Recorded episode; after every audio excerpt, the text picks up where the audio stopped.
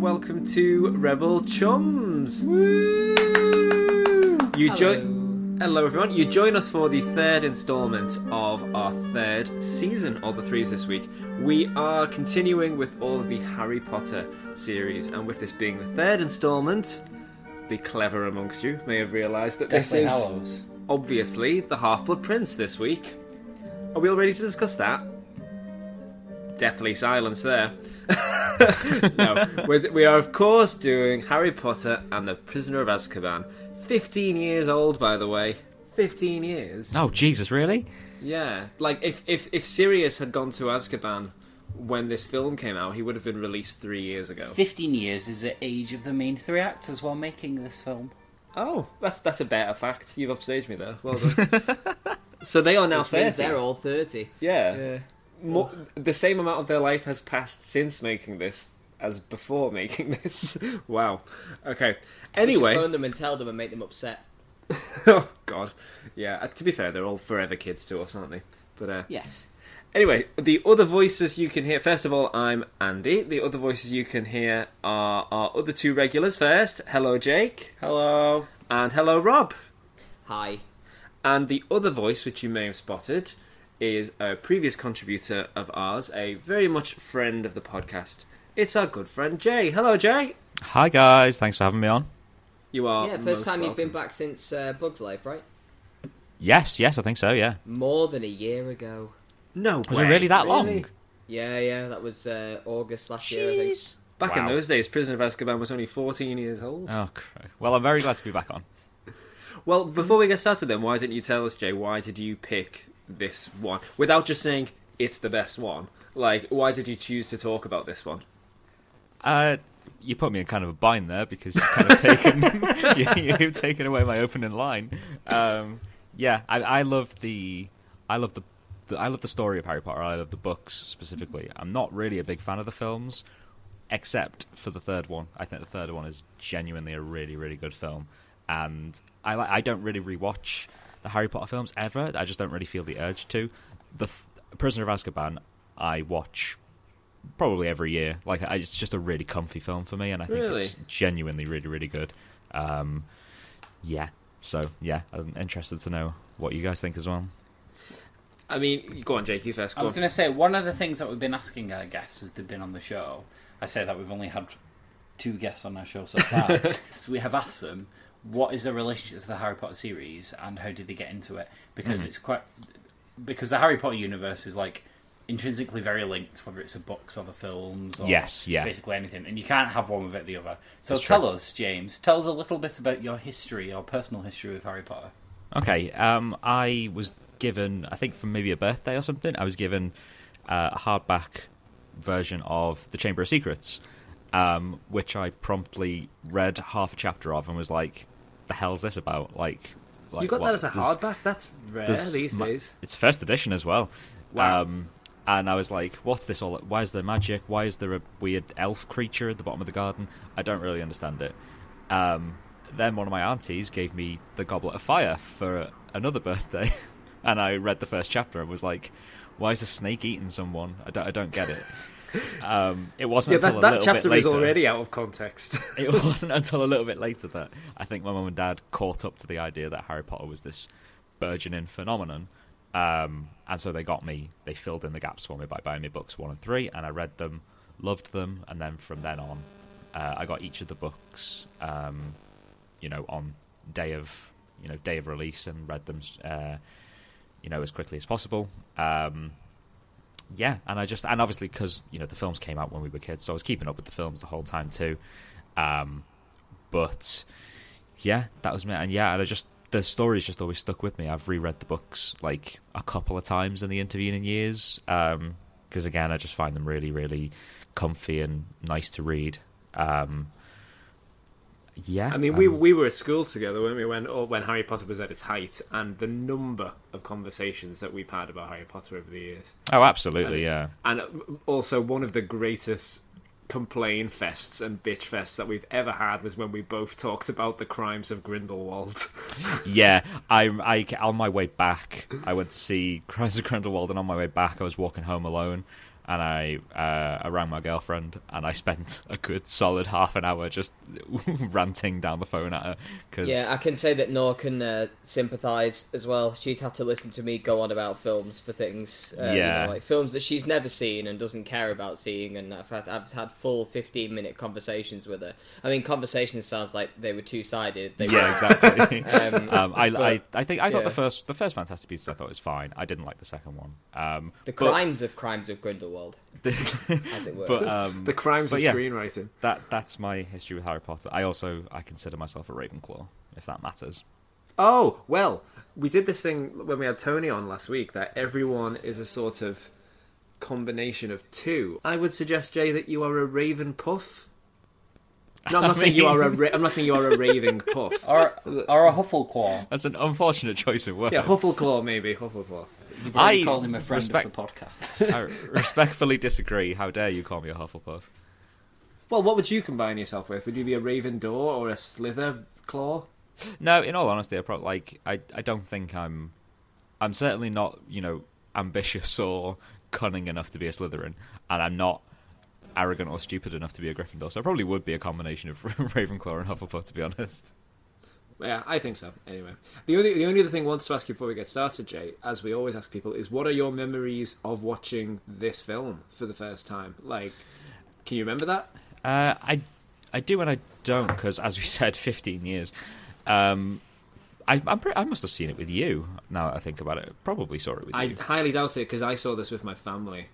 Oh, okay. Uh, I don't think we did see this together. No. Okay, because I saw it with a with a bunch of our friends, but yeah, I remember watching this, and I I, I do remember because you know the first ones came out and they were, you know, they were they were they were just adaptations of the things. They never really made that lasting an impact on me. But then when the third one came out, I do remember there being a a big buzz about the film, even though you know we're all like whatever we were 12, 13.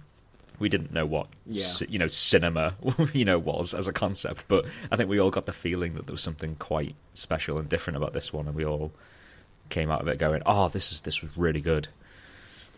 Rob, what about you? What's your earliest memories of this one? Well, I can't remember. um, so they're not really memories technically because I, I can't remember them. Um, oh, what a deep no, thing to it's just- say. I feel like I have just I have seen this film so many times that I was worried that it had lost all meaning. Uh, turns out it hasn't.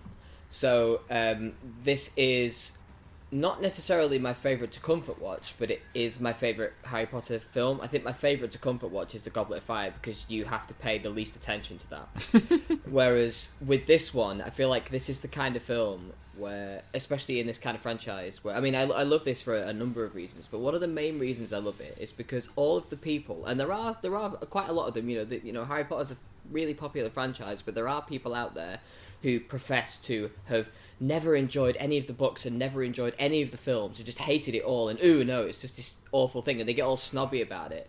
And there they are, depriving themselves of this wonderful coming of age tale that the Prisoner of Azkaban is. And Yeah.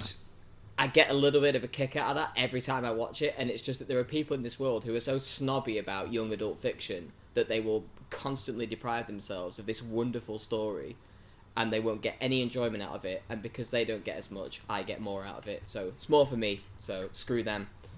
Um, that that's my uh, memory of the Prisoner of Azkaban. It- Jake, it's- how about you? Sorry, go on. Gradually formulated that opinion. Jake, how about you? Um, I very much remember watching Prisoner of Azkaban in the cinema, although I would have been nine at the time, so I, I, I was I was quite young. But yeah, my distinct memory of watching this in the cinema is because of the ending of it. It's just so abrupt and bizarre. Um, I'm sure we'll talk more about it in the future. But I remember thinking because I've watched the other Harry Potter films and. It's, it's safe to say, after what we watched, Chamber of Secrets, the endings of the first two films are quite drawn out and long, and I think we made that point last week. Yeah. and the, yeah, the first two follow the book like religiously. So you get to the third film, and first of all, I was nine, and I was questioning why the hell has Harry only just got his firebolt now? This happens halfway in the book. He should have had it ages ago. So and but that was clicking in my head. Is that does that mean we're only halfway through the film, even though everything's happened, and then it ends? and I'm like, what's just happened? Why is it ended? I don't understand what's going on. Too much for a nine-year-old brain to compute. But I, because of that experience of the very abrupt and strange ending that dispersed itself from the book somewhat. It was a very memorable cinema experience, and it's one of the only films I remember watching when I was young uh, than I am now. So um, yeah, it's it, it, it was it was a fun watch in the cinema, and it's it's still very much a fun watch now. Yeah. What, uh, I what mean, about for- you, Andy? Well, I saw this. Uh, it was the Easter holidays, I remember, and my family had a. The, all four of us had an outing to go and see this. Even though my mum and dad, I don't think had seen. Well, one of them must have seen the previous two because they must have took us to see them, but they weren't into Harry Potter. But me and my sister were enormous fans. Um, the overriding feeling I remember is that I was so shocked by how different this was to the previous two. Like I loved it. I was like, wow, this one seemed way more like cool, and like I really want to see that again. Thing is though i consider like not to too much of a degree but i do consider myself a bit of a book purist. Like i generally really don't like it when they play fast and loose with plot points. But it's nothing compared to my sister my sister like was mortified by the fact that you know the first two are like basically straight adaptations where they basically Yeah. just rip the book from the page.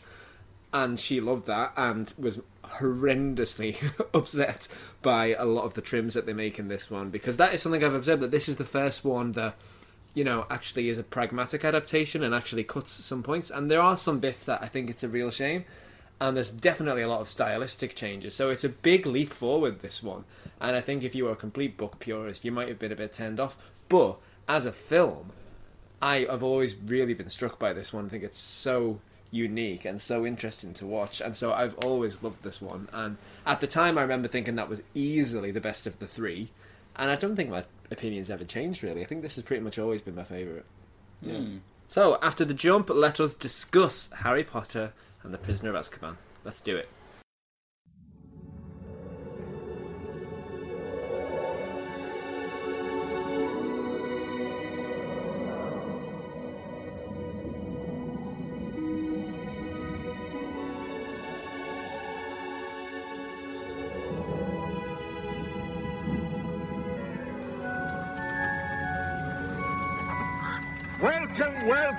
To another year at Hogwarts.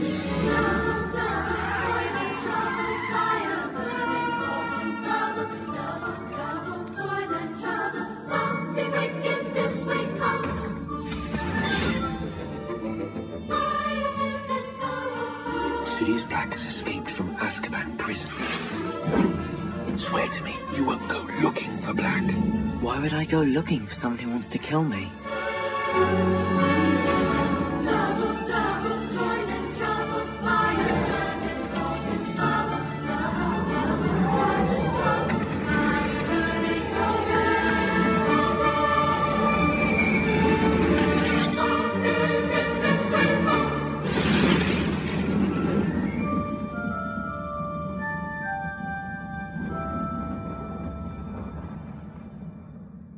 Okay, so Harry Potter and the Prisoner of Azkaban. Let's get started. I don't know where to really start with this, except how good is this? I love this Yeah, film. it's it's absolutely fantastic. Good movie. Um, Yeah, I watched this about three years ago. Uh, that was the last time I watched it, and um, I thought to myself, "Yeah, this was good," but I don't.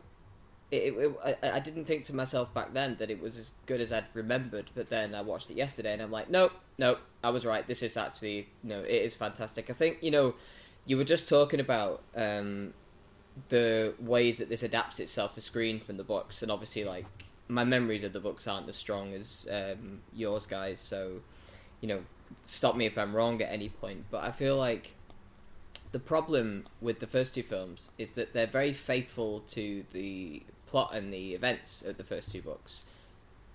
So it means that there's no time to explore anything deeper. Whereas this film might excise a few things and make a few unfortunate um, changes, if you will, if you're a book purist. But I think that in doing that, what it does is that it gets right down to the essence of what this story actually means, which is everything that's missing from the first two films. You know how I was saying the first film is basically the story of a kid whose pa- who finds out his parents were murdered and that he's a wizard, wizard and that he's vulnerable to the dark wizard who tried to murder his parents. but it never really actually feels like that. It feels like a well, it is. It's a family kids film.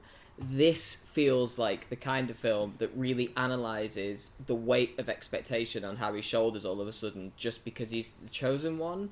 And I'm not saying this is like a, a bad thing for the the rest of the films around it, but the rest of the films around this one, so I'm talking one, two, four, five, six, seven, and eight, all see Harry as being this central protagonist as something to celebrate. It's just it's not a, a problem. It's just you know it's 21st century cinema. He's your next marketable hero. The, the glasses and the the scar, like you know, he's he's your big favorite protagonist for teenagers growing up in the 2000s. Whereas with this one, it feels like it properly analyzes the burden of being the chosen one at the center of this kind of story, and it makes so many wonderful decisions. I don't really mind or care about the adaptation stuff. I mean, just as a film on its own, it makes such brilliant decisions in terms of how often characters are on screen, how often Harry, how how mm-hmm. often Harry is alone, how often the film mirrors the themes of the film mirror the events of the film, how often it tries to reflect on itself, analyze itself. What does this mean? And it asks so many questions of Harry and it asks so many questions of the story of the first two films, and you just find yourself further and further engrossed in what the film is trying to say, and then it just so happens that I think it's actually this film is so good that even as someone who's not a huge fan of the way that J.K. Rowling writes these books, I am curious to go back to read this because I feel like all of the great ideas that this film has must surely be in the book somewhere for Alfonso Cuarón to have found them. So I'm I'm curious to go back and read this, and I've never really been curious to go back and read the book since about 2012. Well, I I think um, I've always loved the book. I think um, what Alfonso Cuarón really does is really brings out the very best of the book. That he, I, th- I think uh, there's not to say that he, you know, doesn't do an amazing job, but I think some of the stuff he gets credit for is already there in the book. Like the themes Yeah, that's of why this I'm one, curious to go back to the book. the themes of this one are really strong. The characters in particular are really, really strong. Um, and I think this has got one of the most unique, one of the most interesting plots of um, of all of the books. But what he does with it is like he really, really like makes the most of every kind hmm. of moment. Really, I mean, the direction is just beautiful in this film. He, he really like sort of is the polar opposite of Chris Columbus, who basically mm-hmm. is you know he's he's he's very he's very good at what he does, but he's not the most imaginative director in the world. Whereas every single shot in this, it looks like Alfonso Cuarón is like, how can we have something going on in the background? How can we like make this more visually interesting? And I just I mean- love all that stuff. It feels I like say he's. this, you know. Sorry, go on. I was just saying, it feels like he's actually trying to tell the story with cinematography rather than just putting a camera on like sets and actors. Yep. Yeah, Which we've helps a complained. We've Thinking complained that the previous two films were too talky and that they were too much tell rather than show, and this one is very much show, not Yeah. tell. Possibly sometimes a little too far the other way, which I'll come to later. But that's like basically my only criticism of this film. Um, Well, um, yeah. I've basically I've already as soon as I watched the film, um, I did like a note-based review of it, so I'll be kind of quoting from that quite a lot. But that it's that I feel like by it, it's weird because I feel I think the film treats the book in the same way that it treats Harry, which is that it strips absolutely everything away to look at the bare essence of what it is. And I feel like the film does that to the book by stripping away all potentially extraneous detail to get to the, the core messages and core themes. And then the film strips everything, and, and even the plot, to be honest, strips everything away from Harry to look at him. You know, there's no distractions, there's no Quidditch. Well, in there's Quidditch, but he gets his broom broken. All of the stuff that makes Hogwarts such a safe and fun place for Harry to be. You know, it- Hogwarts, um, he says Hogwarts is my home in the Chamber of Secrets. You know, that's his real home. But all of a sudden, this home of his, this kind of sanctuary of safety, even though he's been attacked in the past two films, he still sees it as like this place where he belongs, this kind of sanctuary of safety. But in this third film, the tagline is important. Something wicked this way comes. Like no matter where he turns, there's always threats. There's a serial killer coming to get him. There's dementors. There's his past coming after him. There's the grim. One of his favorite teachers is a, is is a, a secret werewolf. You know, there's loads of clocks in this film. Loads of references to clocks and time and not being able to escape and not being able to stop what's coming at you. And Harry, I'm not saying that Ron and Hermione are barely in this film, but compared to the first two, Harry's very much on his own, which is why he finds so much solace in in Lupin, I guess. And this is the kind of stuff that's make, made me very curious to go back to the book. Because all of the stuff, I guess, like Harry not being allowed to Hogsmeade, is that is that's a book thing, right? Yeah, that's Yeah, that's thing. all. Yeah, yeah. It, and and so it means that like Harry's constantly on his own like he's watching his friends go off and do all these fun things that he wants to go and do but he can't because and it's because he can't it means that he spends it means the film spends a lot of time with him as he spends a lot of time with himself and like I try to get it down to like an elevator pitch for how I feel about the real strengths of every film. Like I try to get it down to like a sentence. If somebody asks me what do you love most about this film? I always try to come back with one sentence that really or how I or like if I really hate a film one sentence that just explains everything about how I feel. And I feel like in this one my sentence is basically in the first two films Harry goes chasing after mystery and danger and in this film mystery and danger come chasing after him yeah, that's a good summary, actually. I, I, like that, yeah. absolutely love that aspect of this. It's uh, like I say, everything that made Hogwarts such a fun and safe place for Harry to be gets taken away from him in this film, which means that the only places he can find solace are in Lupin and in himself, which makes this a very strong self-discovery coming of age tale. And I'm so curious to go back and read the books now because I want to know for sure in myself whether Alfonso Cuarón has looked at this and gone, right, these are the essential ingredients, even if the focus isn't quite there in the book, let's put them on screen, or whether J.K. Rowling, after two books, went, right, probably time for me to analyse this. Because this is uh, like I- I'm thinking like this is obviously the first story without Voldemort in it, so there's Yeah, no I think yeah. yeah, that's that's something that I really and- love. Is is the it's the first, it's is it the only one that isn't all to do with Voldemort, and that gives it a proper like nice flavor because it's it, it's you've got all that ticking, you know, all that stuff to do with time, and it's it's you know it's obviously we're going to have some time travel later on, but it's kind of like it is more of a you know examining character stuff, and it's just more interesting as well to to not have. I saw one um, thing online which said like the bad guy in this film is the government because they want to execute an animal that Harry likes, like, and by not having a big hmm. villain, by instead of having it be all these new characters, like really cool lots of characters. little villains and lots of like Yeah. things that are coming at him from different angles. It's yeah, Yeah, no, it's- I, I it's a refreshing- every dynamic that this film has going on. Yeah, it's a refreshing change of pace from from all the others, where it, it they can feel a little bit save the world again, Harry kind of thing. Whereas this one, yeah, it feels feels really unique in itself, just as a story.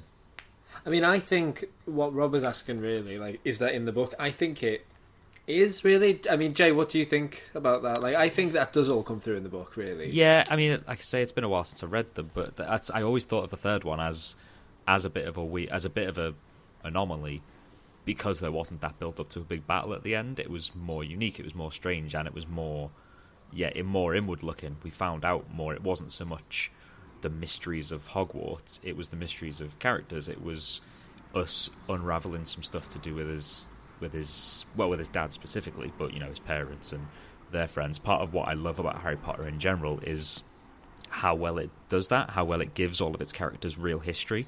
In the first two, you get you get the sense of like, oh, he's Harry Potter. Oh, his parents died, and he's the orphan, and his parents were so brilliant and so great. And I love that as the story goes on, you find out that no, his parents were kind of, especially his dad, is a bit of a dick, like because they were like human, and that kind of thing is it, part of why it makes this quite dark um, as a story, is because you're finding out that all these people who are authority figures in his life and who are just the teacher are actual human beings and that's that that's kind of you know that can lead you into dark places Yeah, absolutely. I mean, the thing I really love the most, if I had to pick one thing about this film that I love the most, just quickly, is how like we learn so much about the past of all of these people, especially mm-hmm. Lily and James and Sirius and Peter Pettigrew, and that like McGonagall and Dumbledore were involved in all this, and Snape. I think the fact that we get all this backstory, oh, I just devoured that stuff as a kid. So this, that's like the best part of this for me, really. Go on, Rob. What mm. were you going to say? With regards to them feeling like real people, um, I read a while ago, uh, just kind of casually, that apparently Alfonso Cuarón, like he watched the first two films, and all he had to, one of his main takeaways was, why are they always in robes all the time? And so he made a point of making sure that the characters were dressed in casual clothes. Ah, that is So something that I never even noticed. That's a. Re- I think that's a really good decision. But I think that's one of the Yeah, me things that makes a film feel way more modern than the other two do. Yeah, because like in Hmm. the previous two, when they're out of uniform, they're in like woolly jumpers and you know like cords. They're they're they're they're not wearing normal kid clothes. They're wearing old man. They're wearing like Christmas Day clothes. Um, yeah. Yeah, it's, it's one of those They're, they're in their Sunday best like all the time. Yeah, it's one of those adaptation things that's like it's it would be easy to be sniffy about that and be like, well, in the books they always have the robes on. It's like okay, but in in the Well, in the film, in the, in the books, got they wear pointy hats to class. You know. But like in the film, like you need to make sh- you need to make people identify with them more and having them it still feels be like a wearing the robes all the time. environment, essentially. Yeah, if you mm. have them wearing more normal clothes when they're not in lessons and what have you, then Yeah, because they spend in Hog- the weekends at Hogwarts. They're not going to be in, Oh no, sorry. Yeah, yeah, yeah. You are right. the weekends are at Hogwarts. They're not when they've not got classes. So presumably they're not wearing robes all the time. Yeah. Like, and they are wearing robes in the class segments of these films. Although I think there's only one class segment, isn't there? So oh no, Yeah. two. There's the a few. werewolf. There's a werewolf one and the. Um, there's the defense one. against the dark arts and the uh, divination lessons as well. Oh yeah, there's a divination lesson. Yeah, I, I mean- forgot about that. Uh, Yeah, I think I think the basic idea is that this one is the first one that really kind of lets them be kids bordering on teenagers, and Goblet of Fire ends up really running with that. And the thing I love about the Goblet of Fire movie is how it's like a proper. You believe that this is a film full of teenagers, and I think that's like really entertaining. And but that all starts from this one. Like there are loads of good ideas that this film does for the first time, like the real teenagers thing, wearing their own clothes, making it all a bit more stylized, stuff that sticks around, and that all the characters are like, "Yeah, good idea. Let's keep doing that." Yeah, Um, so it's a um, very influential, probably the most influential one of the films. I think this one. I absolutely agree. There are aspects of this that are carried on by Mike Newell, who does Goblet of Fire, and then obviously David Yates, who does the last four. Like, not just with their own clothes, but the way, if you go back, especially to the scene where they are taught by Hagrid for the first time, you see that all of the kids wear their uniforms in their own individual ways. Like some of them do their ties up really li- really tight. Some of them have them really short and loose. Ron doesn't have his top button done up. Harry doesn't have his top button done up, but Hermione does. And there's all these kind of little nuances. And then there's um, there's a scene in the Goblet of Fire. It's the the dancing scene where they introduce the concept of the Yule Ball, and Professor McGonagall leads it with that giant gramophone in the corner. And you, if you look at the uniforms in that scene, all of the kids are wearing the ties or in certain ways, or one of them's got their shirt untucked or slightly tucked in but not quite. And some of them wear blazers and robes, but some of them don't. And there's all these little, the individual personalities of the kids come shining through in that way. And it makes everything feel a bit, a little bit more lived in and a bit more normal and a bit more like a, you know, a functioning school.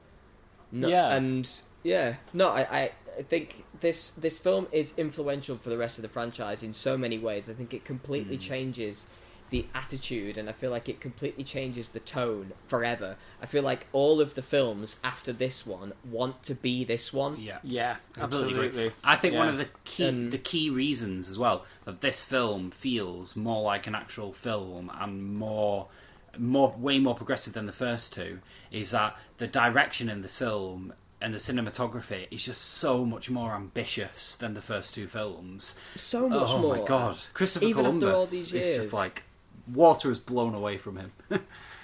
well, e- even even even now, after all this time, I am still stunned by three moments in particular, just of the decisions that he made, Alfonso Cuarón. The first one that always blows me blows me away is that long, extended single take in the leaky cauldron. Uh, yes, where Arthur so good. Weasley Oh, there's, I mean, there's, lo- the there's loads of those, but that is the most impressive, especially because you get this cool fact that Arthur Weasley only appears in one shot in this film, which is really Yes. cool because that's like that whole scene is only one shot. So they did his entire work in this film in one shot. and that line, that line that Harry says to end that sequence, is part of the summary I ended up coming up with because he says, "Why would I go looking for someone who wants to kill me?"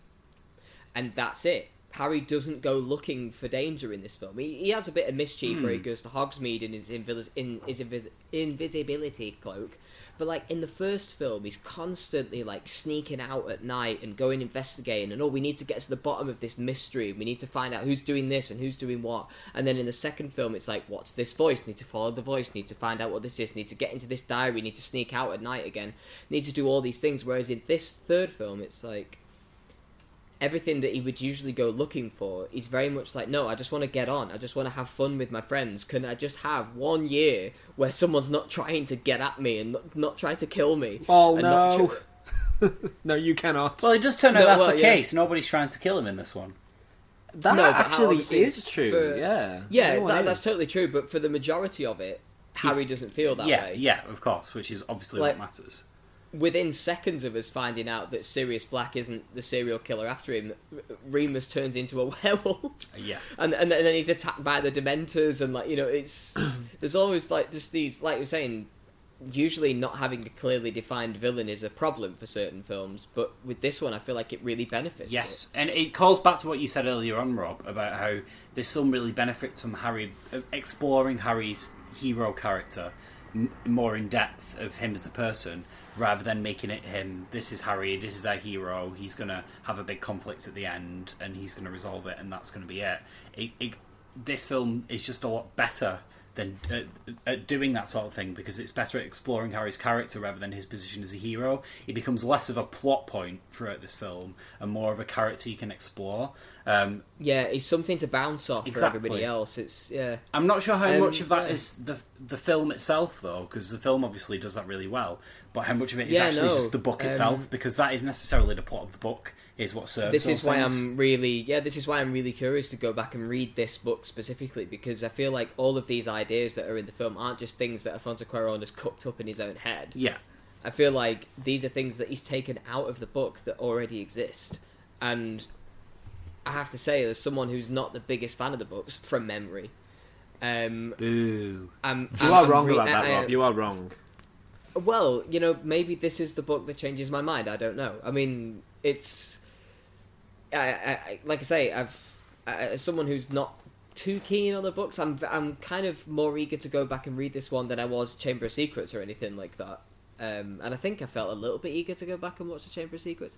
But yeah, no, everything about this, like you were saying about the stylish direction, my, my other two moments are uh, obviously there's the first one, which is the single take with Arthur Weasley. The second one, which is when the camera heads towards the reflective closet and then pulls away from the reflective closet, and it's like, my god, And they do it Oh, again God. at the end of the scene, which is really cool because it suggests that the whole scene was a reflection.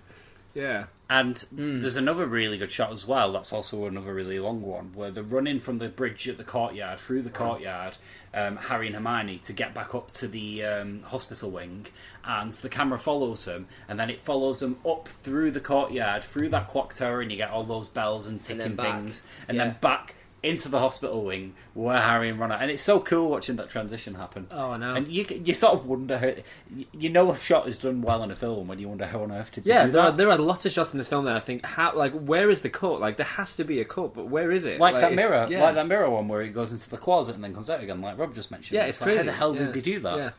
Um, My um, my third one, by the way, just as a little thing, is the way that they use the umbrella in the Quidditch match as a visual distraction. I saw. I noticed For- that for the first for the time this time round. It was Yeah. so good. That's- really yeah. clever.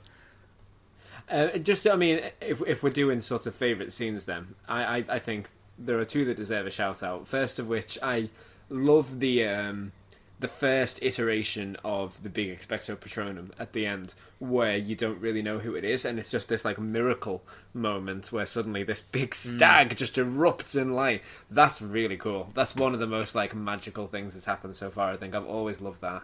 Um, the other standout of this whole film is right at the beginning. I think with the Aunt Marge scene. I think God, is I love like scene. Possibly the funniest scene in all eight films. Ah, just- Ripper! Everything in that scene is perfect. Like I, the film could not possibly have started better. It was like, oh my god, I love that scene so much. I love that scene so much because every single line is just amazing. I No, don't know no if it's to line is with wasted.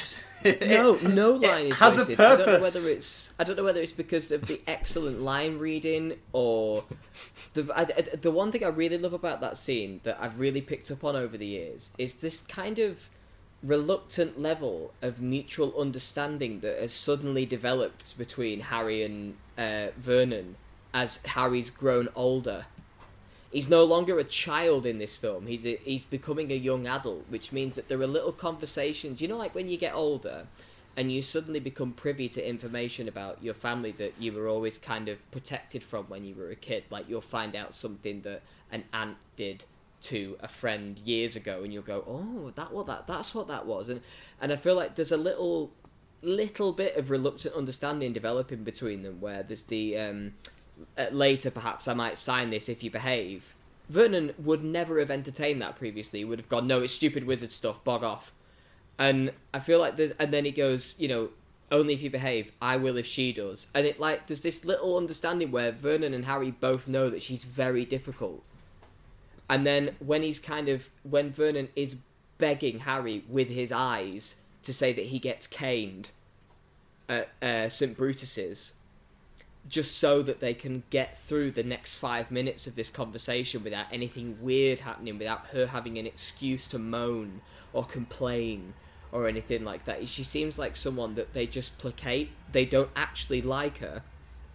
They just kind of get on while she's around because even Ripper frightens the life out of Petunia when he runs up to her and she goes like, oh, "Oh,", oh," and she can't stand the fact that the dog is there, that she's there, and I love this actual this actual non-cartoonish real relationship is going on between Harry and the Dursleys in this scene Yeah. that it feels like a pressure cooker and it's it's this element of suspense where it's everybody in the room except Aunt Marge knows exactly what Aunt Marge is like and it just you can feel the scene gradually building to the point where Harry just can't take this anymore because Aunt Marge keeps saying more and more things but because no one in the room wants to cross her she just gets more and more outrageous with the things that she says to the point where she goes, If there's something wrong with the bitch, then there's something wrong with the pup. Shut up! Like, Shut up! Shut up!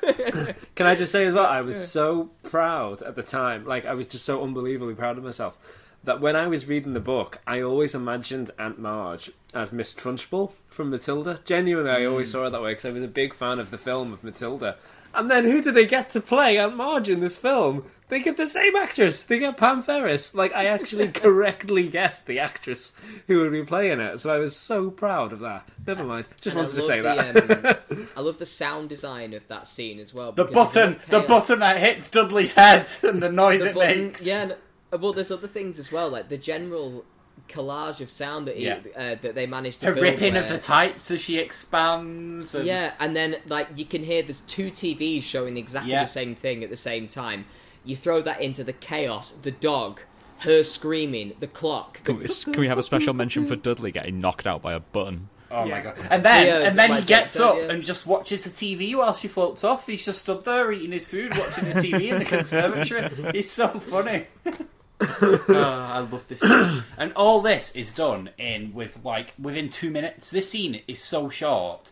To get Christopher Columbus to put this much effort and this much meaning and this much um, character, emotion, and relationships into one scene would have took him about twenty minutes. It takes Alfonso Cuarón Yeah. literally two minutes to do all the same stuff because he's good at directing and he knows what to tell the cast to do. He doesn't just make them read lines. He doesn't rely on the cast to be good at acting because don't get me wrong, some of the cast is amazing at acting, particularly people like Pam Ferris. Um, but then you get uh, the main actors who I believe are not so good at acting, but they still come across as real characters because just because the direction's so bloody good in this, and it's just.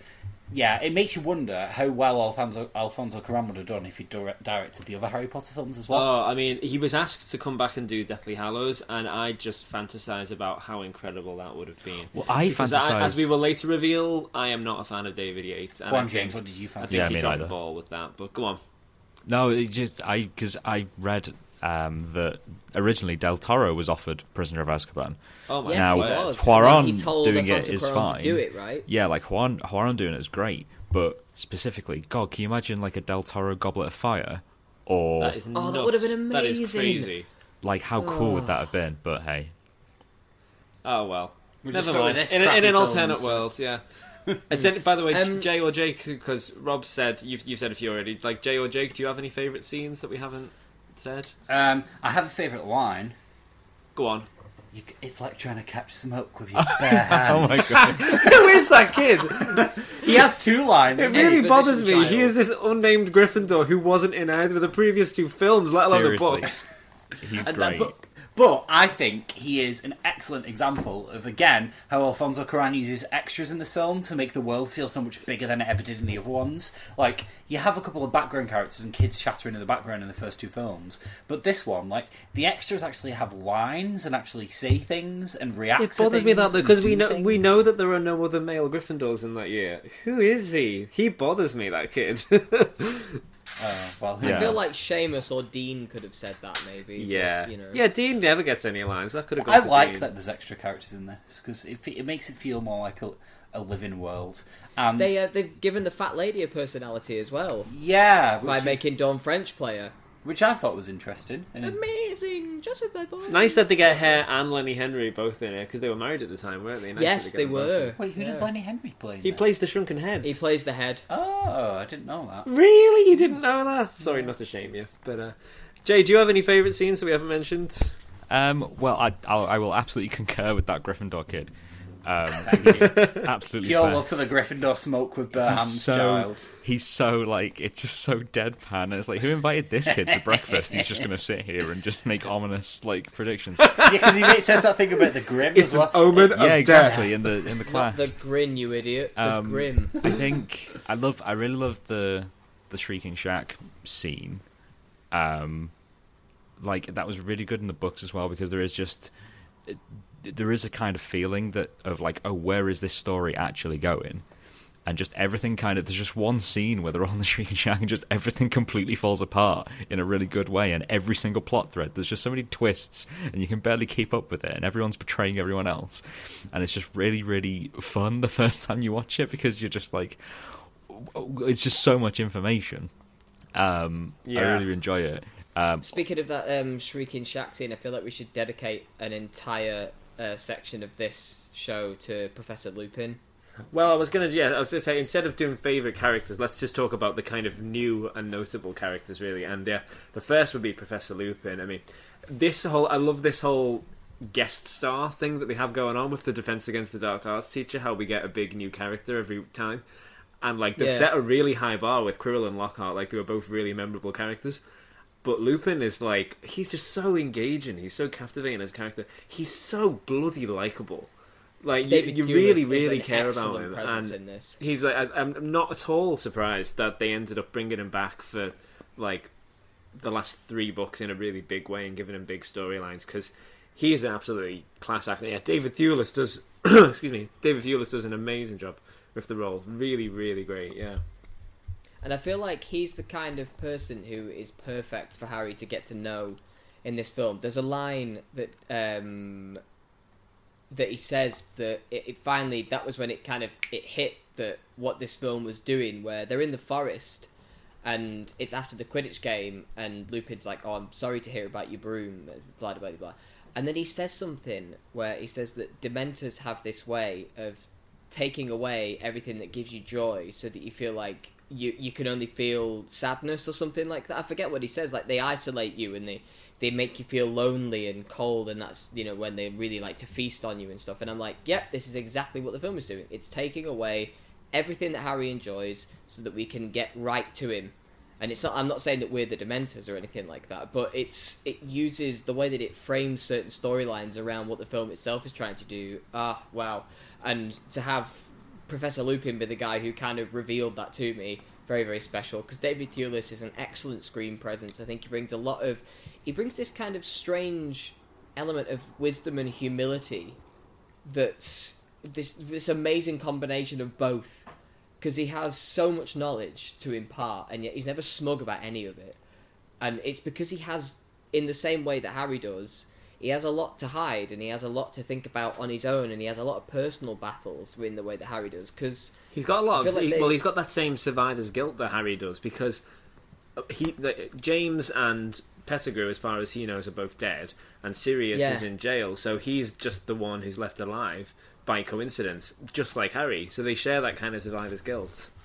Yeah, um, because that's and Lupin helped me really tap into what this I felt like this film was about, which is like you know Harry. I was saying before, I kind of mentioned it. Harry being the chosen one is like viewed by all the other films in this saga as something to celebrate, but in truth, it's what separates Harry from everybody else that he knows. You know, like nobody understands his traumatic history, other than maybe Neville. Nobody but, you know, understands obviously the- him. O- o- other than well, yeah, no, nobody does understand him, and other than Neville, obviously. Ah, but he doesn't know that Neville has the same history No, as him. the so- films don't really go into it that much. for all but- intents and and purposes, he uh, he doesn't know that Neville understands him. Yeah. No, exactly. And like in the second film, he hears all these voices that nobody else can, and like he can speak Parseltongue, but he's the only person who can do that. And in this film, he's the only person who passes out when the Dementors come and get him. He's the only person that the Dementors are attracted to. He's the only person who hears a woman Attracted to. screaming. Probably, uh, probably my Yeah. favourite scene with Lupin is one that actually isn't in the book, where um, J.K. Rowling talked about this scene because she said she saw it and she was like, "Oh my god, you just came like really close to revealing stuff from Deathly Hallows without even realizing it." Which is where Lupin is talking about Lily and how she saw kindness in people that didn't like obviously Oh, didn't- deserve it. yeah. And obviously that's referring to Snape, but nobody hmm. knew that. Nobody knew that that was what was being discussed. And J.K. Rowling was just like rubbing her hands, like, "Oh, you just like nailed that without even realizing." Like, I am excited about that. And it's just it got me thinking actually that I think this is like the only, well, certainly the only one so far that has actually added in new scenes that aren't in the book. Like, there's a lot of little stuff like. um uh, I, oh, I don't know. Well, there's that animal sweets scene where they're like, Oh, I love that's that amazing. I love that. Yeah, that's like one of my other favorite ones because it's so like it's it's um it. The It's part of the part of the being thing that kids. yeah exactly and part of the thing that I always miss from the book part of, part of the reason why I love the book so much is because so much of the books is dedicated to the idea of okay you've got these mystery plots happening but so much time is about they're at school and they're doing school things and they're being friends and they're hanging out um, and obviously in a film you don't have the time to, to spend on that very much but just having one bit of that especially near the beginning when you're sort of settling back into the world like seeing harry and ron like in that environment with their friends just sat around having a laugh it just it, yeah it just puts a really nice vibe on it which is kind of I mean, it immediately cuts from that outside to ominous, lost style torrential rain. but There uh, I is- kind of love that. I love that reflection and sort of like I love the juxtaposition that they have there because Harry's all having fun inside Hogwarts, but immediately outside of his window it's terrible weather. I I love Something's that. coming for him, and yeah, I love that as well. But like, I must I must admit, as I love the tone setting that Alfon- Alfonso Cuarón puts throughout this film to make it like the color grading and the use of pathetic fallacy all the way through it to make everything seem re- really glim and bleak. But I must admit, the rain gets a bit ham-handed after a while because literally every scene they are outside. Yeah, or, there is like, some there is climate rain change going on. There's some climate Like, change going on in this film. Like it's like 12 months of winter. Exactly. Like it's just it's either dark or rainy or snowy in this film, and that's about it. Yeah. Um, which Maybe does- blame the Dementors. I don't know. Maybe they made it all cloudy. I get don't why know. because and it do, it does have the effect of making this film feel more grown up, more scary, more like mys- really mysterious go- things going on. Um, but it, it also comes across as um, quite a little bit too um, what's it called manufactured. Like he is obviously making it rain to make it seem that way after a while. And maybe that's just because I'm looking at the film through an analytical lens, and if I wasn't doing so, Yeah, I I- just I think- to enjoy yeah, I think that it is wouldn't be true, as yeah. much of an issue. Yeah. But the, when I'm watching this film, or when I was watching it yesterday, uh, there was a part of me that was thinking, okay, it does really help set the scene, but also I know he is only doing it purely to help set the scene, which sort of ruins the effect somewhat for me. You do have a point, but I, I think you know it, it, you've got to be bold about this, given that we've had two previous films that he's trying to very clearly break away from. So you know, uh, I mean, sp- speaking of the really mysterious goings on, let's talk about Sirius a bit. And I think the most interesting thing about this is that I always forget how little he is actually in the film. Like he doesn't appear until like half an hour from the end, Shack. and he's only And in like three scenes. But and yet like he makes he's a really good constant mark. presence. Yep.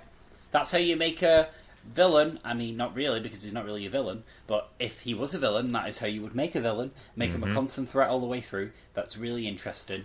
Um, and ruddy mysterious, because you can't quite understand the motivations and they're quite unpredictable. And have them appear at various points in the film, like when Harry's on the floor because there's a bus about to come. Um, and and just make make them interesting and build them up to be a threat. And then it does a um, uh, Game of Thrones subverting of expectations by it turns out he's not a threat at all. but it's interesting and it's really good. And then suddenly this tension that it's built up all the way throughout the film, it's got to go somewhere because it, it Alfonso Cuarón spent the pa- spent the past what uh, two hours trying to build up Yeah. tension with this evil villain guy who it suddenly turns out is not so evil after all. Yeah, I think um, I think that that kind of leads into one of my slight criticisms of this film. There are, there are two things that I don't like about this film. One of them is the fact that quite a lot of the drama comes about because the children just don't say, uh, the, the adults just don't say to the children, oh no, the situation that you think is this way, actually, it's not this way. You think that Sirius Black is going to come and murder you? He's not. It's, it's this. And like, you think that Peter Pettigrew's this? No, it's this. And like, you know, it's, the, the adults know all this, but they don't say. Well, to be fair, most of the adults don't know that, do they? No, no, but like, you know, Lupin knows that Sirius isn't a dangerous serial killer. Well, no, he doesn't. he doesn't. He says at he the doesn't. very end. He, He, fu- says until Harry tells him that Pettigrew is alive, he fully believes that. It's only when Harry says to him that Peter Pettigrew is still alive he realizes what actually happened. That Pettigrew faked his Oh, and death. then he tries to help him get into the castle. Exactly. Is that when he starts? Right, got you. Oh no, he, Ah, do- he doesn't. He No, doesn't he try doesn't. and He's help got, him he's get got in the nothing castle. to do with He- he- no. he, he, Sirius gets into the castle because he's an animagus, and the Dementors don't know that he's an animagus, and it's the same reason that he managed to escape Azkaban because he could turn into a dog, and that's how he gets into um, Hogwarts in the first place. Up until the point where Harry gives them, uh, tells um, Lupin on the Marauders map that Peter Pettigrew is there. Um, he nobody except Sirius knows that Peter Pettigrew faked his own death. And so it's only then that we realise that Sirius is actually a. But then why does Snape say that he knew that Lupin was trying to help an old friend get into the he wasn't. castle and here's the... He he doesn't know that. He, he that's what he's assuming because Snape. Snape, like everyone else, Oh, thinks right. that, Is that just a Sirius? Black is evil. Yeah, that's just Snape Oh, assuming that because enough then. Lupin and Lupin and Sirius used to be friends, that Consider that bit of criticism, uh, you know, gone. Well, I I've mean, got there is to- that I've got to- whole scene where it's like, um, "Come on, Remus, let's kill him," and it's like you could just comfort Harry by knowing, saying that it's not him. You Well, look- you mean to kill Yeah. Peter, but yeah, no. on a, on a different note of criticism, like one of my f- few slightly major criticisms of this film is that I'm fine with most of the adaptational cuts they make. Like it's fine. They, they make good choices about what things to cut and what things to streamline and what stuff to combine and stuff like that. I think eliminating the whole Moony Wormtail Padfoot and Prongs backstory thing is a mistake. I think that's a Particularly shame. that it particularly that it never actually tells us that those four Moony Wormtail That's Padfoot true. and Prongs that's probably are something you don't actually James know Sirius, unless you watch the books. Peter read the and, books. and Remus. That's actually like important as well. And I feel like I would be sort of scratching my head over that part of the plot if I hadn't read the book, especially of why on earth Harry would see a stag and think that's his dad. Yeah, the stag is the one that that, part is never out. explained. That really stands out to me as a point that they missed in the adaptation. There, that if you're going to cut that part, it doesn't pay off But later. as far as I'm aware, in the film, um, he doesn't see the stag and thinks that it's da- his dad. He sees someone who looks like his dad behind the stag and assumes it's his dad. I guess, but that again, that's much more Because it's him. It would be much more clear him. if you just found out that Harry's dad can turn If into a only, he'd, stag. if only he'd clearly seen his eyes and realised that it was his mother's eyes, he would have realised it wasn't James all along. Well, they also don't. I, correct me if I'm wrong. I don't think they explain the whole Patronus animal thing in this film, do they? No, no. So Patronus it's is even like more- weird, weird white shields that come out of Yeah, in this film. so it's even more ambiguous when you see the the stag because we haven't established that. Oh yeah, by the way, that's you know because the whole idea of yeah them that having that animal as the Patronus connects them. I, I agree that it's a shame that you know because all it would take is for you know, and it's an extra hint to what. Not that you need an extra hint in this film, but there's an extra hint to the werewolf thing. You know, when Lupin tells Harry like, "Well, yeah, I was one of these. I'm Moony," but he doesn't say why. But then we sort of you know you infer it later from from the animals they turn into. I think it's a shame they lost yeah. that. I mean, at no point in any of the eight films is it ever revealed that James can turn into a stag. So that stag thing is just completely unexplained in the films. The other thing as well that really bothers me is that in all the other films, everybody just openly says Wormtail. They call Pettigrew Wormtail, but that's never been revealed. Ah. It Yeah, really good point, annoys me yeah. that. So I guess eventually you would figure it out, but yeah, I wish they'd actually explain that. My only other criticism of the, of the writing, and it's a minor one because I get that it's funny, like the opening scene, the Lumos Maxima. First of all, we all know what's really going on in that scene. Obviously, like there's a subtext. to that Harry's whacking off. There we go. Thanks for that. It's not subtext anymore. But That's text. yeah, I mean, as if we didn't get what a teenage boy under the sheets filling the room with white might be a metaphor for. Um, obviously, he can't perform magic outside of school, which becomes a major plot point one scene later. So that bothers me. I think that there's Well, a way around this. See, I thought about this too, but I think there's a way around it, which is that when Vernon says to Harry, "Ah, can't not allowed to do magic outside of school," and then Harry goes, "Oh yeah, try me," and I feel like there's this element of Harry when he's living at the Dursleys where, like, first of all, magic is an escape for him, so he might try to break the rules a little bit, and also. Dumbledore and the Ministry of Magic clearly do not give a shit that Harry's using magic outside of school uh, because it's like, oh Harry, we don't send. no, people no, no, no. He would. They would. They would. He would have got in trouble for that. I mean, definitely. I, know it's I know it's a different director, but in the second film, they send a letter to him in the film to say that all he used was a levitation charm, like when getting Leviosa. and he was on like a So, final like, warning. That's yeah. like a small thing. So if they're gonna send a letter about a levitation charm, why wouldn't they let, send a letter about Wait, his wait, three? wait, what? They do what in this? when fucking when? Dobby lifts the cake, they think it's Harry and put him on like a final warning of if you do that again, you're expelled. when does that happen in the film? Doesn't happen in the film. Happens in the book. Oh, That's- I thought it happens in the film.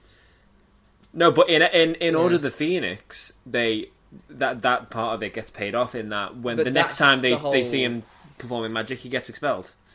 But that's the whole thing, though. Like that's because of the Voldemort thing. Like they're so paranoid about him saying that Voldemort's back. That's why they bring him in. It's part of a larger conspiracy. It's Hmm. just that that's the little technicality they get him on to bring him in. Having said that, you still would not just brazenly practice your spells. No, I the feel like. Harry would be a nicer kid than that. He would be more of a Yeah. goody two shoes. Yeah. I feel like Anyway. it's sh- it's it's just shorthand. It's cinem- it's a it's a it's a cinematic thing to be like, yeah, this is you know you're establishing that it is magic from the very first. And piece- it is piece like, of live actually action. important that the scene is just a metaphor. Like It, it's, it it's- is literally yeah. a coming of age film. Oh, Jay. Oh, you had to lower the tone. what? I was just Oh yeah, because you were right. You were riding so high on the classiness. Anyway. Um, white stuff. But th- honestly, One- those are like the only things I would criticize in terms of the writing. I, I have one more in terms of like, I think the one thing that the film really doesn't get right is Malfoy. He's Malfoy's got like nothing to do in this one though. Yeah, even in like I mean, it's like even in the first two films, there's this element of like ice cold villainy to Tom Felton, and you know he he was in the first se- in the second film he is the kind of kid to drop what is essentially a racial slur into an argument, but then they do the same line again in this film and they retread it, and it kind of just reveals that that whole scene is just like he plays the stereotypical playground like bully wimp where it's like they're kind of really like, oh yeah, look at me and I hate you and I'm superior to you, but at the same time, as soon as someone challenges him, he's really kind of craven and snivelly. Yeah, and he's a I- massive wimp. Yeah, I agree. And- he doesn't. yeah. He doesn't really get the same. Um, I think Malf- like Malfoy in the books, um, you know, staying on the films, but in the books, I think Malfoy does get more and more sinister as time goes on, and it starts quite early because like he is sort of he's wrapped up in all of this dark stuff with his family connections and whatnot. And it's like you don't get a sense of like, oh, they're becoming teenagers and it's getting more angsty. And also Malfoy's becoming more of a sinister, like like genuinely unpleasant like character. You're right, he's kind of a slapstick comedy villain in this, which is it is, it is kind of it is kind of in his character though that he, he's all front and it's he's a bit of a wuss and he'll just roll over like that is Yeah, kind I just in feel his like he's a bit underutilized. It doesn't really seem to achieve anything bigger. He's basically just there to pop up every two or three minutes and go, "Oh, uh, I I remember me from the first two films. Got to keep me around." Because I feel like this film doesn't really do anything. Nothing really happens uh, other than the scene with Buckbeak. There's nothing that really happens with Malfoy in this film that has like massive ramifications on anything in a grander scheme. But then the, again, there does there isn't anything that happens with Malfoy in the book that makes things in the series. Yeah, Yeah. maybe scheme. that's yeah. So I don't. Again, I think that's. I think a lot of the, a lot of the good things and some of the bad things necessarily actually probably come from what happens in the book in this. But- Yeah, Malfoy's got very little material in this one, and same in Goblet of Fire as well. And But it's Lord still the a fair Phoenix. point, He's, he's, he's off the scene for quite a few books actually. Uh, like Yeah. Alfonso takes creative license to do basically whatever the hell that he wants with this film and add things to it that he really likes or change things that he really likes. He could have done the same with Malfoy if he wanted to, and he just chooses not to um, for some reason. He gives him a very villainous haircut as well to make you know that he's a douchebag. He gives him like a hideous like bowl curtains cut for some reason. at, at the time, as like you know, as a kid who like didn't understand how striking puberty could like make some people, I I like when I first saw the trailer for the film or something, I was like, have they like cast a new kid as Malfoy? Like that's not him, is it? I was so shocked. You'd be thinking for mistaken that all the main cast have been recast in this because he suddenly they Neville looks a lot hard, different. Ne- Neville is really suddenly like the baby fat's fallen off him a bit. I mean, obviously we know what's to come with Matthew Lewis, where he turns into like this hench dude. But you know, yeah, they've all started to grow up finally in this one. Yeah. twunk. Yeah, Um, so, what do you guys make of Michael Gambon as Dumbledore in this? Because I feel like he's playing the Richard Harris version of Dumbledore in this. yeah. I was saying to Jay before we came on that I think in this one, and I emphasize in this one, he's got like that twinkle in his eye and he's quite magical. I think this is the Mm. only film where I would say that because I really, really don't like Michael Gambon's Dumbledore in the other films, but in this one he's quite pleasant. I think there's Yeah. always Yeah. there's always something inherent about the way that Michael Gambon acts as Dumbledore, where it always still seems a little bit off to me. I think it's maybe the way that he talks um, is less, maybe less friendly. He's got more gravitas to his voice, and he speaks faster, and he's he doesn't he doesn't care for his words as much. He just sort of um, the way that he says them is always he's always a little bit angrier than what it was with Richard Harris. Uh, not Richard. Yeah, Harris. Richard Harris, Richard yeah. Harris. Yeah. Yeah. Um, but yeah, there's definitely moments in this film where he does feel like actual Dumbledore, like where he's talking to the Great Hall and he talks about the darkness and then how you always have to turn on the light and he makes a candle appear. Yeah, that's he's cute. Bit, I like he's that. a bit funny. Like um, it's nice you get a bit. I of feel the like that's something Dumbledore. Richard Harris's Dumbledore would do. Yeah, Yeah. exactly, exactly. And the whole three turns should do it. And the whole um, and when they get back and it's like, Professor, we did it, and he's like, did what? Good night. Hmm. And it, that's all very something that Richard Harris's Dumbledore would do. I mean, it was never going to be seamless no. or anything like that. It was always going to be a huge difference. But I feel like this film balances the transition quite well in a way that obviously I don't want to get too far into it because we'll have a whole podcast about it in about a, you know two or three weeks time. But he's very angry in the Goblet of Fire. yeah. I think I, I not just Goblet of Fire. I feel like from that film onwards, film Dumbledore is like I just he's a think he completely different. He's a different character. He's an original character to the I think film. there's Like he's fu- nothing like Dumbledore. There's a fundamental part of Dumbledore in the next um, four films. Is it after this or five films? Five. Five films. He just doesn't like Harry. That's what it is. He just hates Harry. He's just he's just not like he's not as friendly as he should be. He's not as nice as he should be. He seems No, like a I agree. grumpy old dude. Yeah. It comes. It comes to something though when you're talking about the criticisms of other films. When we're talking about Yeah, this one. no, he's good in this one. The the other new character in this one is Professor Trelawney, and oh Emma Thompson God. just steals every moment that she's in. I think. so good in this. Oh, that's another amazing bit of editing in this film where Yeah. she goes, "You must look beyond," and every and the camera suddenly switches as everybody turns. yeah. it, that's great. That is amazing editing. That's editing creating visual comedy. It's, Yeah. it's fantastic. It's- I love that. And it's a, Yeah. another good example of how Alfonso Cuarón as a director really knows how to use his cast and to emphasise their acting abilities because it's, it's Emma Thompson who plays Professor Yeah, yeah, Trelawney. yeah. Emma Thompson is like she's so good and she does Professor Trelawney so well and there are moments where the camera like pans to her face as she's saying something when she goes you have the grim and her face like she sticks her face out and her nose goes up and the It camera the whole frame. the camera is like under this angle for her that makes her her head just look really funny and it's a really great shot of someone acted really well and it's a good moment in the film to show how you can really capture a, um, an actor's way of acting a character um, in a real in a way that just really emphasizes it and makes it so much better which is just again something that you never had in the first two films because every shot was just a standard sh- let's put a camera here and see what happens shot Oh, we're being harsh on the first two here. we are I think um, this is also, isn't it? This is the second prophecy of hers in this film. The first one is the um, boy born at the end of July, neither can live while the Yes, other survives. yep. And this one is the um, he will return tonight. Um, you know, the one who's betrayed his friends of We'll be reunited once more. Yeah. Oh, fun. Yeah, you're bang great so, dear boy, Yeah, did yeah. you say something? Yeah.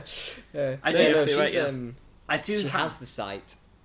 I do have one criticism of this film, or one main criticism anyway, which isn't necessarily. It, it's actually again, it's more complimenting the how well the film is made and stuff. But I think this film is made so well and feels really realistic.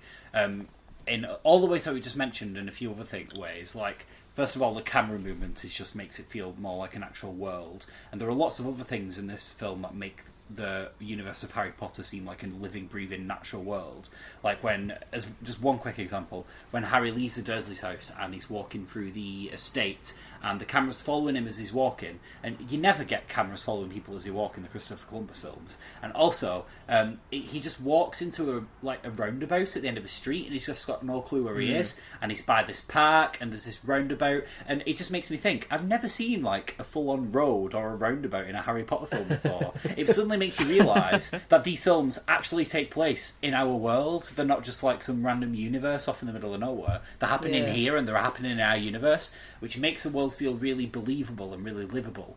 But Another good thing. Uh, sorry. no, it's fine. I was just going to say the reason I said that is my main criticism of the film is that um, it's it's directed really realistically and it looks really really realistic, but it just draws out some of the inept acting from the main characters in this film. I think Like- I, I think Daniel Radcliffe is quite poor. In Daniel one. Radcliffe and Emma Watson Yeah. in particular, I just think like they're wooden in the first two films, but it's not so bad because the direction is also wooden, so it sort of doesn't seem too bad. but because the direction is so good, Can in you this stop film- it like with these backhanded compliments? That was like no one came out of that sentence well. No, no one did. Go on. because the direction in this film No is one so deserved good, to. it makes the film so good. It just makes the characters seem more wooden than they actually are. Like I, there's there's a scene on the train when the train stops, and basically Harry and Hermione just stop and they go, "Oh, the train has stopped. What will happen now?" That is basically what they say, and that is basically how they He's say like, it. don't know, maybe we've broken down. It and she goes, Outron, that was my foot. Yeah, ouch, That was my foot. That's a really bad delivery of that one. There's that line. so many. I hate the so one I really bad hate is deliveries. uh, one I hate is that's rich coming from the owner of that smelly old shoe brush. Oh, I hate it. My my um, my one that's really bad is the one where um, what's his face Fudge says, uh, "Given the state of things," and Harry goes, "The state of things." Oh, sir?" God, yeah. It's like Mr. Ben's going Paul. recycling. It's like a like a GCSE E pupil trying to do an actor performance on stage. the state of Oh, things, sir. Bless him. I've got to ask a question because it's got a question mark at the end of it. He more he more than makes up for it, I think, in the fifth film. I think Daniel Radcliffe's excellent in the Order of the Phoenix, but obviously we'll we'll get to that. Exactly. um, Not very good two now, though. time. Not very Yeah, good he's now. rubbish in this. I think Rupert Grint's still really good. Yeah, for he's what it's alright. worth. I think he's still really good. Yeah, Yeah, I Rupert think, Grint's- I think I- most of them good.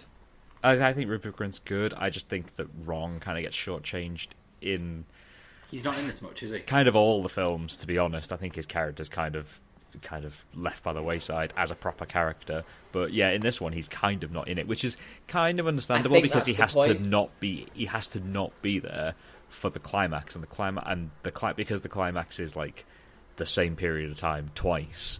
You kind of like that that it's necessary that a big chunk of the film is not going to have him in it, but I think you do feel his presence is missed.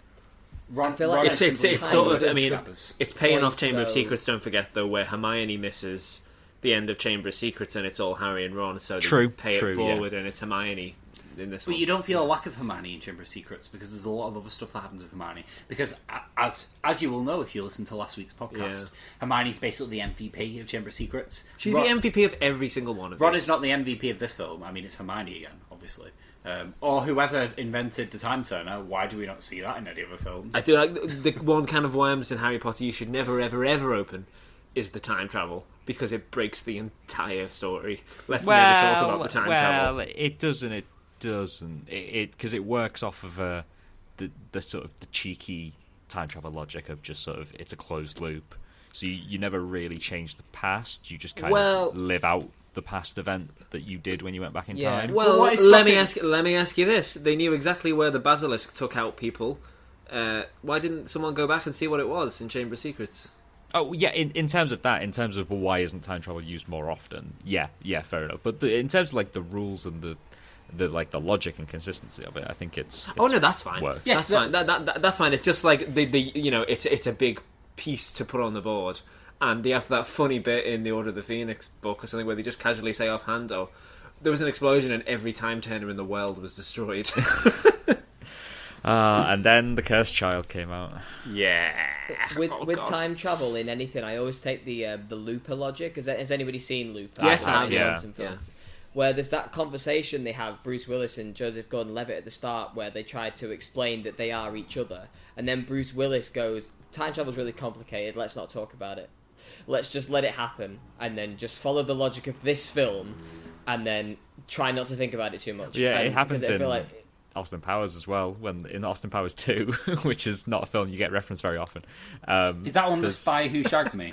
Yeah, it, there's the time. Tra- there's the bit before he goes back in time and he starts to ask questions, and Basil Exposition says, "I suggest you just don't worry about it and enjoy yourself." And then he looks at the camera and goes, "That goes for you all too." Jesus Christ! I've never It's seen great. that, and I don't think I want to. it's great.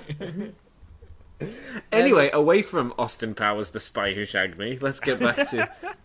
Uh, here's the thing Buckbeak. Um, I absolutely love the Buckbeak flight scene, mainly because it's a, just a quick John Williams showreel.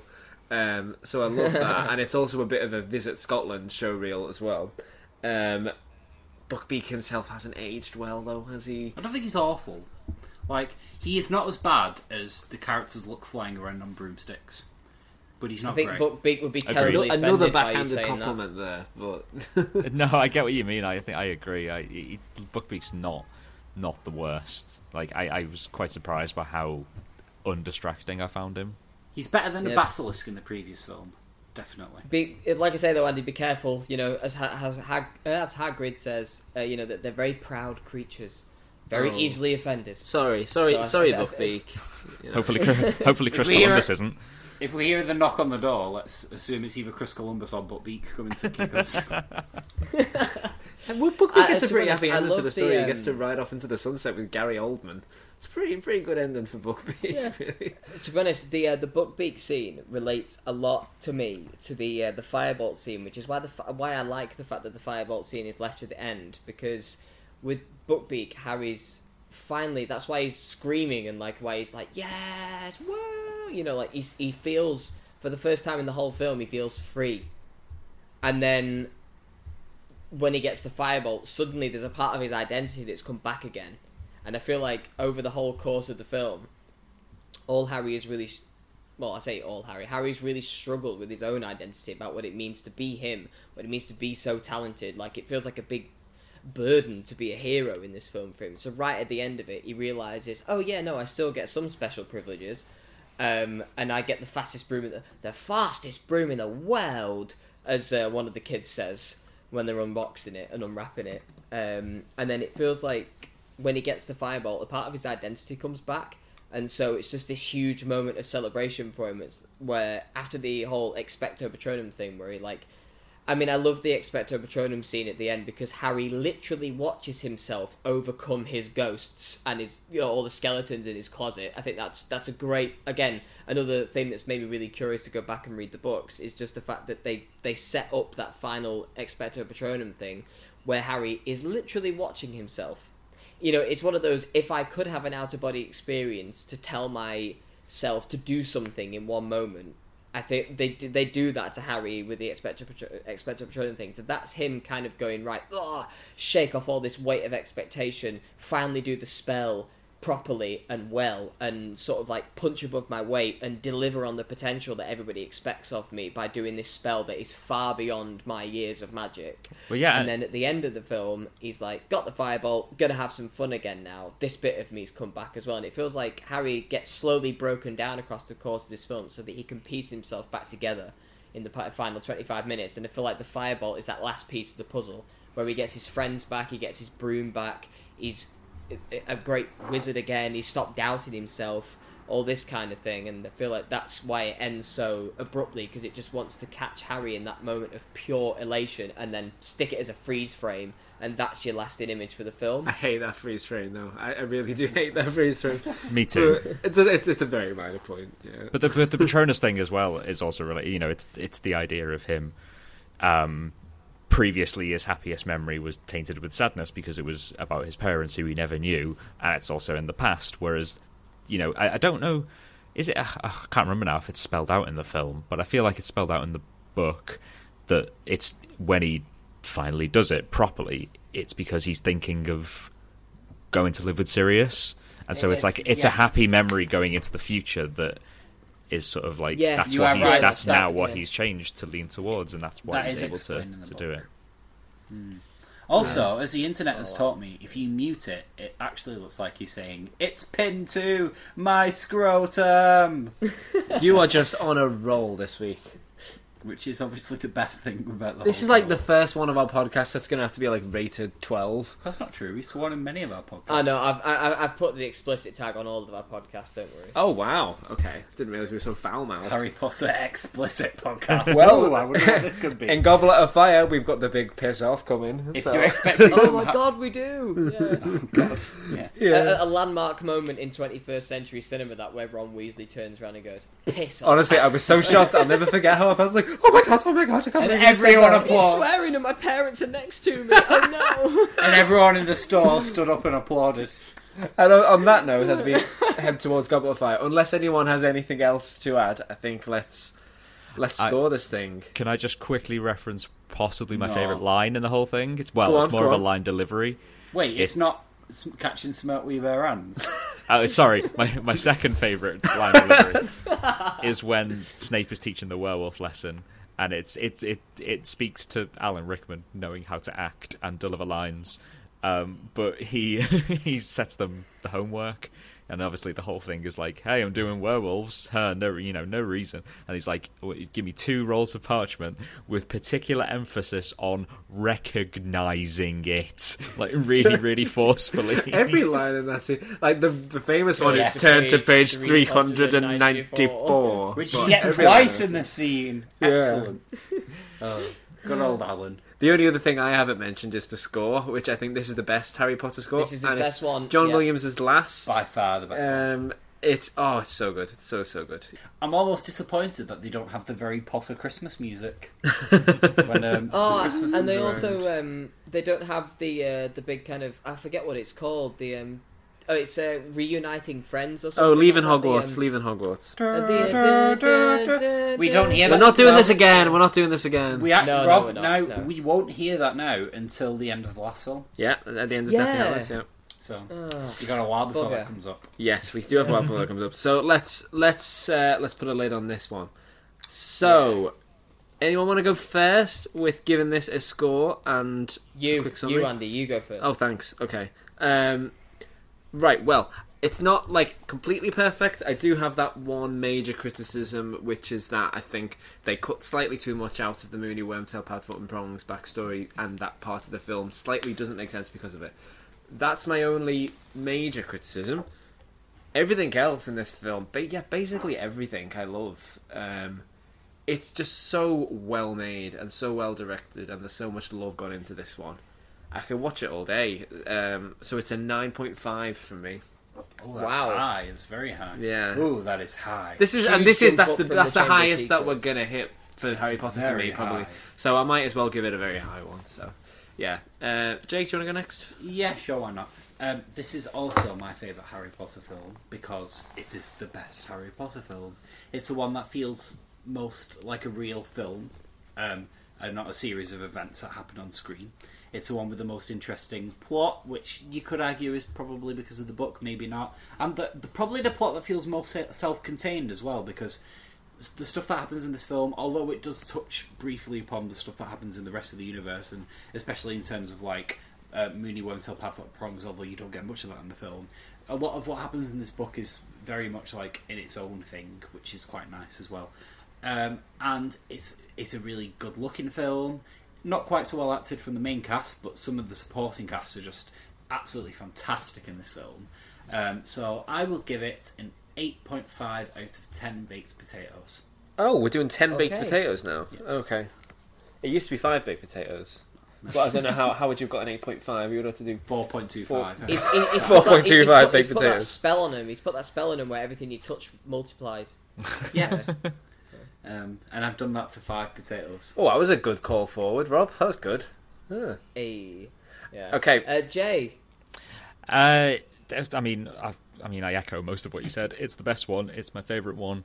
It's it has you know it has flaws, but I think I'd, I'd much rather watch something that wasn't perfect, but that was made with a very clear like vision and a very clear style, which this one absolutely has.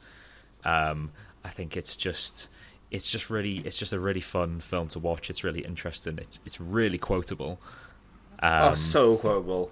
Yeah. and yeah, I, I, I, I, it's my favorite. Yeah, favorite Harry Potter film. I think I have to give it. I don't know, out of ten, maybe eight point five. May I echo that? Yeah, really Okay. good film. um, really good so film. I totally forgot to give my score before we went to the guest. You know, usually we do the guest last, and I totally forgot that I hadn't given my score. Uh, that means so you've been just gonna- relegated to guest cast. Sorry, Rob. We'll have to decide whether we have you back next week. Yes, Jay's Ah, usurped well. you now, so you're not on next week, but Jay is. Oh God, God, oh God, damn you it! brought I this have- on yourself. Oh well, uh, but anyway, I would uh, I give this a, a solid nine, just nine Uh, like I say, the Malfoy stuff is a bit dodgy, um, you know, blah, blah blah.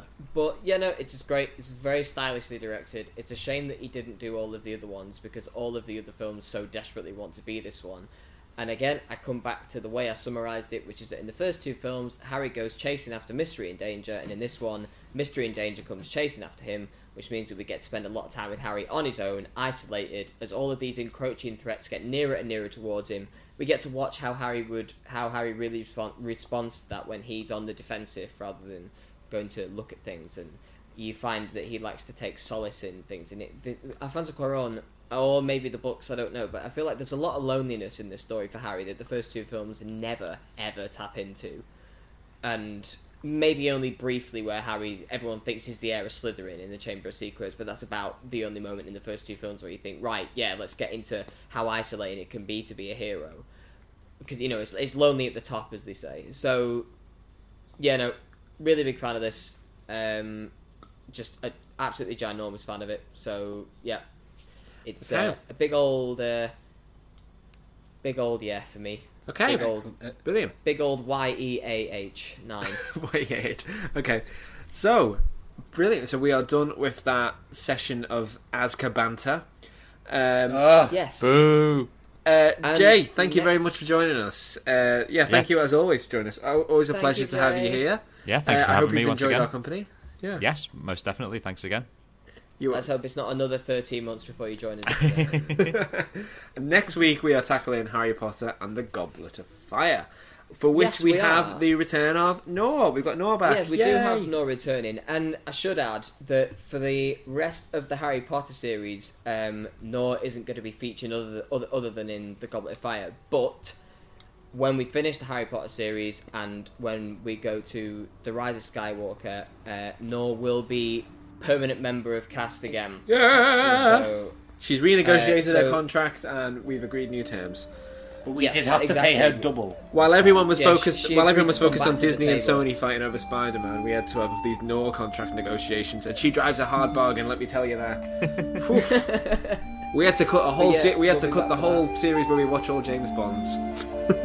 Oh, what a shame that we had to. but yeah, no, this has been great. I love this film. I've liked talking about it. Mischief managed.